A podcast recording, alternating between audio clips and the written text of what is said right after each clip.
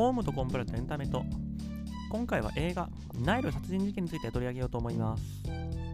なんか我ながら最近新作映画よく見れてるなと思うんですけど、えーと、映画の感想自体については、まあ、最後にちょろっとお話ししようかなと思いつつ、えーと、このナイル殺人事件はもちろんあのいくつかバージョンがあるんですけど今回は2022年公開のケネス・ブラナーの主演監督作品で、まあ、オリエント急行殺人事件も同じくケネス・ブラナー主演監督だったので、まさにその続編で位置づけだと思います。えーと、内容についてはあの長作クリスティ原作の、まあ、クラシックと言ってもいい有名な推理小説が元ですし今回の話もまあ大筋はそこに沿っているので多少のネタバレは別にいいのかなと思いつつなんですけども、えーと、何を今回掘り下げていくかっていうと、まあ、考察ってほどの大した内容じゃないので多分今回は結構短く終わるんじゃないかなと思ってるんですけどえっと、お話としては、まあ、大富豪の、まあ、リネットという女性がいて、まあ、その人の、まあ、人間関係とか遺産をめぐって殺人事件が起きていくっていう話なんですけどもそこに大きい動きとして、えー、とこのリネットと、まあ、夫のサイモンが、えー、新婚旅行に行くんですけどもあの自分の取り巻きもいっぱい連れてただこのリネットとサイモンが結婚するにあたってはこの、えーと、リネットの友人であるジャクリーンジャクリーンがもともとサイモンと婚約してたのにリネットが奪ったっていう経緯があったのでジャクリーンがもう怒って新婚旅行までもうストーキングしに来たんですね。なのでこのリネットとサイモンはちょっとあの人から離れようと思ってナイル川リバークルーズ。まあ、このチケットを買って、まあ、豪華客船でナイル川川下りをするんですけどジャクリーンはもうそれすらも追っかけて途中から乗ってくるんですね。で私、まあ、映画見ててうんえってちょっと思ったのはあれ？そのリバークルーズって途中から乗ってこれるんだっけ？っていうそこでまあここのリネットとサイモンがこの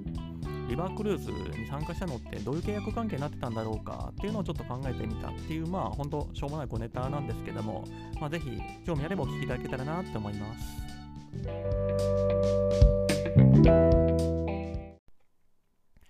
じゃあこのナイル川クルーズってまずどういうものなのかってところなんですけども、まあ、万が一ですけども原作も知らないし、えー、と映画も見てないけどこの話は聞きたいっていう既得な人がいらっしゃった方のために念のために説明しますとなんか川下りとかクルーズって言われちゃうともしかしたら23時間ちょっと川の上を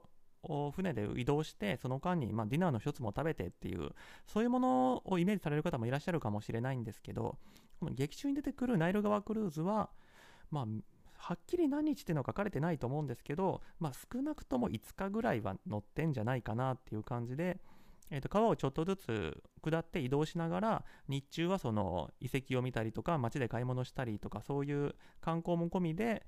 で、えーと、夜はこの船の中にある客室に泊まってっていうそういう、まあ、ある種、まあ、本当にクルーズですね。それを楽しむって遊びです。でこれ調べましたところあのおそらく実際にこの作者のアガサ・クリスティが体感した体験したナイル川クルーズをモデルにしてるんじゃないかっていうふうに言われてまして、えー、と劇中では違う名前がついてるんですけど SS スーダン号っていう今も現役でナイル川クルーズやってる船がありまして、えー、とそこでの体験そこのツアーにクリアガサ・クリスティが参加してっていうところなんでこの SS スーダン号がどういうツアーやってるのかっていうのが結構参考になるのかなと思って見たんですけどえっ、とまあ6泊と8泊のツアーがあるのかな。で値段はそれぞれ50万ぐらいで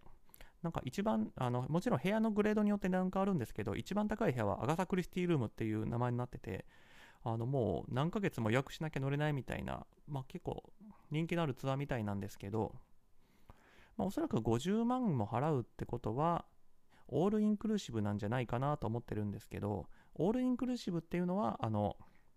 食事とか飲み物とかそういう旅行の中で出てくる、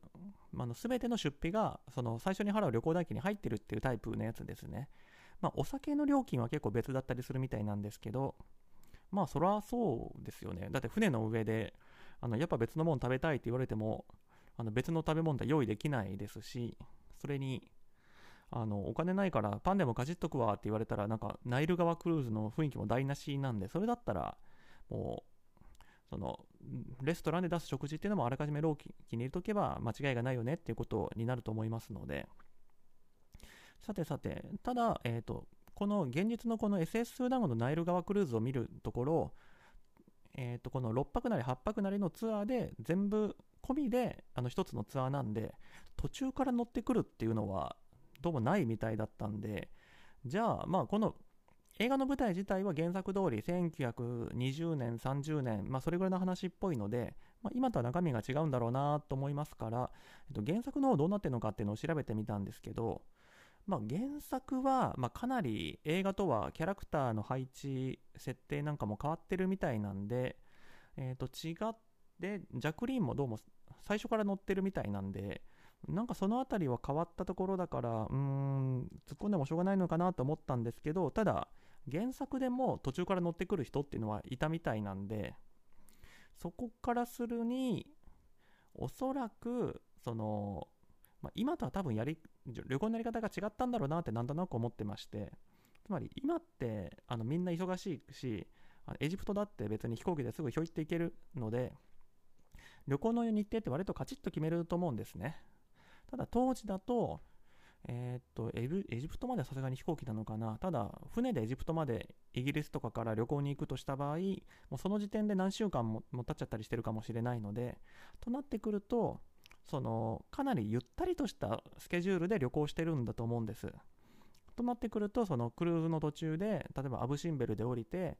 あのいやアブシンベルもうちょっと見たいから23日ここで滞在していくわっていう人とかにも対応するためにそのまあお金は多分別途払わなきゃいけないんでしょうけどあの途中で乗ってもいいし途中で降りてもいいっていう作りになってたんじゃないかなとなんとなく思いますね。となってくると,、えーと、ジャクリーンは、えーと、空きチケットがあるのを確認してすで、えーと、にこのリネットとサイモンが乗った後、まあ陸路で急いで、えー、と次の停留所まで移動してチケットトを持って乗ってきたってことなんだと思いますけどただここでもとちょっと引っかかるのは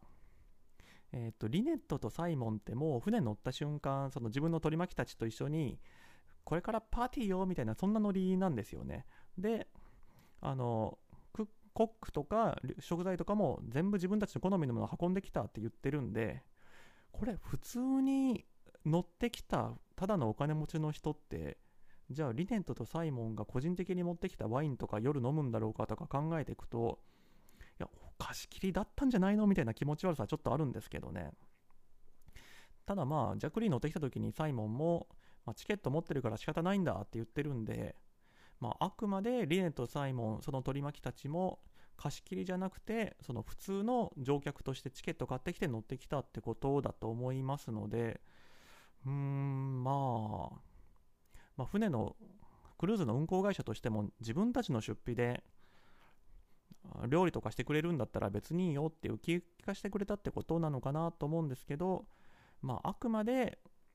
えーと、チケット乗ったそのオールインクルーシブのツアーの参加者として来たんだけど、えーと、リネットとサイモンはその金に任せて、えーとその好き放題に船の上でしてるっていうことなのかなと。ただまあそこまで好き放題してるんだったらその船会社に言っていやジャクリーンとか乗ってきたらめんどくさいから全部売り切れたことにしろって説得したきゃよかったんじゃないかとか買ってきたとしてもなんか適当に理由つけて載せなかったらいいんじゃないかとかまあこれはちょっとネタバレなんであれですけどまあまあ中で手引きしてる人がいたんで入ってこれるんですけどただなんかそこまで我が物顔で過ごすんだったらなんでたまたまそれまで他の乗客が乗ってこなかったからよかったもののなんで乗れないようにしとかないんだろうっていうのはうん引っかかるは引っかかりますね。じゃあ最後にちょっとだけ映画の感想としてなんですけど、えーと、冒頭でも申し上げました通りこれは、えーと、オリエント急行の殺人に続く、まあ、ケネス・ブラナの2本目のアガサ・クリスティものだと思うんですけどもともとの、まあ、オリエント急行のやつにもあった絵のかっこよさとか、まあ、カメラワークの、まあ、気の利いてるところとかそういうまあ、重厚さというか絵の張ったりっていうところで、まあ、すごく楽しめた作品でしたね。ただ、えー、と話については、まあ、原作がもともと多分そうなってるんだと思うんですけどトリックがえそれ結構荒っぽくないっていうのもありますし、まあ、さっきのジャクリーン途中で乗ってきたのとかなんで乗せるのとかそのジャクリーンから逃げるために船乗ってきてでもう逃げてるってジャク・リーンも分かってる状態だからキャビンの人にキャビンクルーによってつまみ出せばよくないとかなんかそういう素朴な疑問とかまあ思ってはいたんですけどまあまあ全体的にはすごく面白かった面白かったですね。こういう衣装とかあの出てくる調度品の素晴らしさとかそういうのを見るのを楽しむために映画見る人って結構実はいっぱいいるんじゃないかと思いますけどそういう趣向の方だったらもう大満足だと思いますね。かっこよかったです。はいで、えー、ともうちょっとだけあの多分これポッドキャストネタにはしないてか見ててなんかネタになるとこないなって思いながら見てたんであのここでだけ話して終わろうと思うんですけど、えー、とミュージカル映画の「シラノ」っていうのも見てきたんですよ。えー、とこれはピーター・ディンクレイジが主演でもともとすごい古いミュージカル作品が原作っぽいんですけどピーター・ディンクレイジと言いますのはうんと背が低い俳優って言い方したら問題あるのかな。まあまあ背が低いっていうのは客観的事実なんでいいんだろうと思いますけどえっ、ー、とゲームオブスローンズのティリオン役でも大ブレイクした俳優さんですねで、ティリオンっていうのは、まあ、見た方だったら、あのまあ、ある種こ、この人がゲームオブスローンズの主役だろって思うぐらい、まあ、かっこいいキャラなんですね。あのちょっとその鼻にかけたようなというか鼻につくような生意気なこと言うんだけどでも実はあの内面には脆さもあってみたいなまあそういう人なんですけど、まあ、シラノ、まあ、主人公の名前がシラノで、えー、とこのピーター・ディンクレイジ演じるキャラクターの名前なんですけどこの白野さんは完全にティリオンだなと思いながら見てましたね。もうえー、とこの白野自体も、えー、とゲームオブスローンズ、まあ、ほど古い時代じゃないにしても、まあ、近世ぐらいの話でちょっと昔風の衣装を着てますし、まあ、ちょっと武将髭とかなんかティリオン風のそのヘアメイクでえっ、ー、と、まあ、ヒゲでですし、もう喋り方も本当、ちょっと鼻につくような気取った言い方で、でも心の中には、えっ、ー、と、寂しさを抱えててみたいな、もう完全にエティリオンだな、この人っていう人が、え、ー、と、かっこよく戦ったり、かっこよく歌ったりする映画ですね。んなのでまあ、面白いか面白くなかったかって言われると面白かったんですけど、今年見たミュージカル映画、いや、ここ半年ぐらいまで広げてまあ、去年の年末ミュージカル映画いっぱいあったんで広げていくと、まあ、一番下ですかねなんか地味なんですよねいや面白い面白いんだけどうーん人に勧めるかっていうといやミュージカル好きだったら絶対見た方がいいんだけどうーんいやこれだったらやっぱりウエストサイドストーリー見た方がみたいなうんっていう感じですねはい。というわけで、今回はなんかいつになく短くシンプルに終わったなと思うんですけど、まあ、できたら、自分ではいつもこれぐらいさっと、あの、落ちまでいけたらなと思いつつ、なかなかうまくいかないんですよね。というわけで、えー、と今回もご清聴どうもありがとうございます。それでは。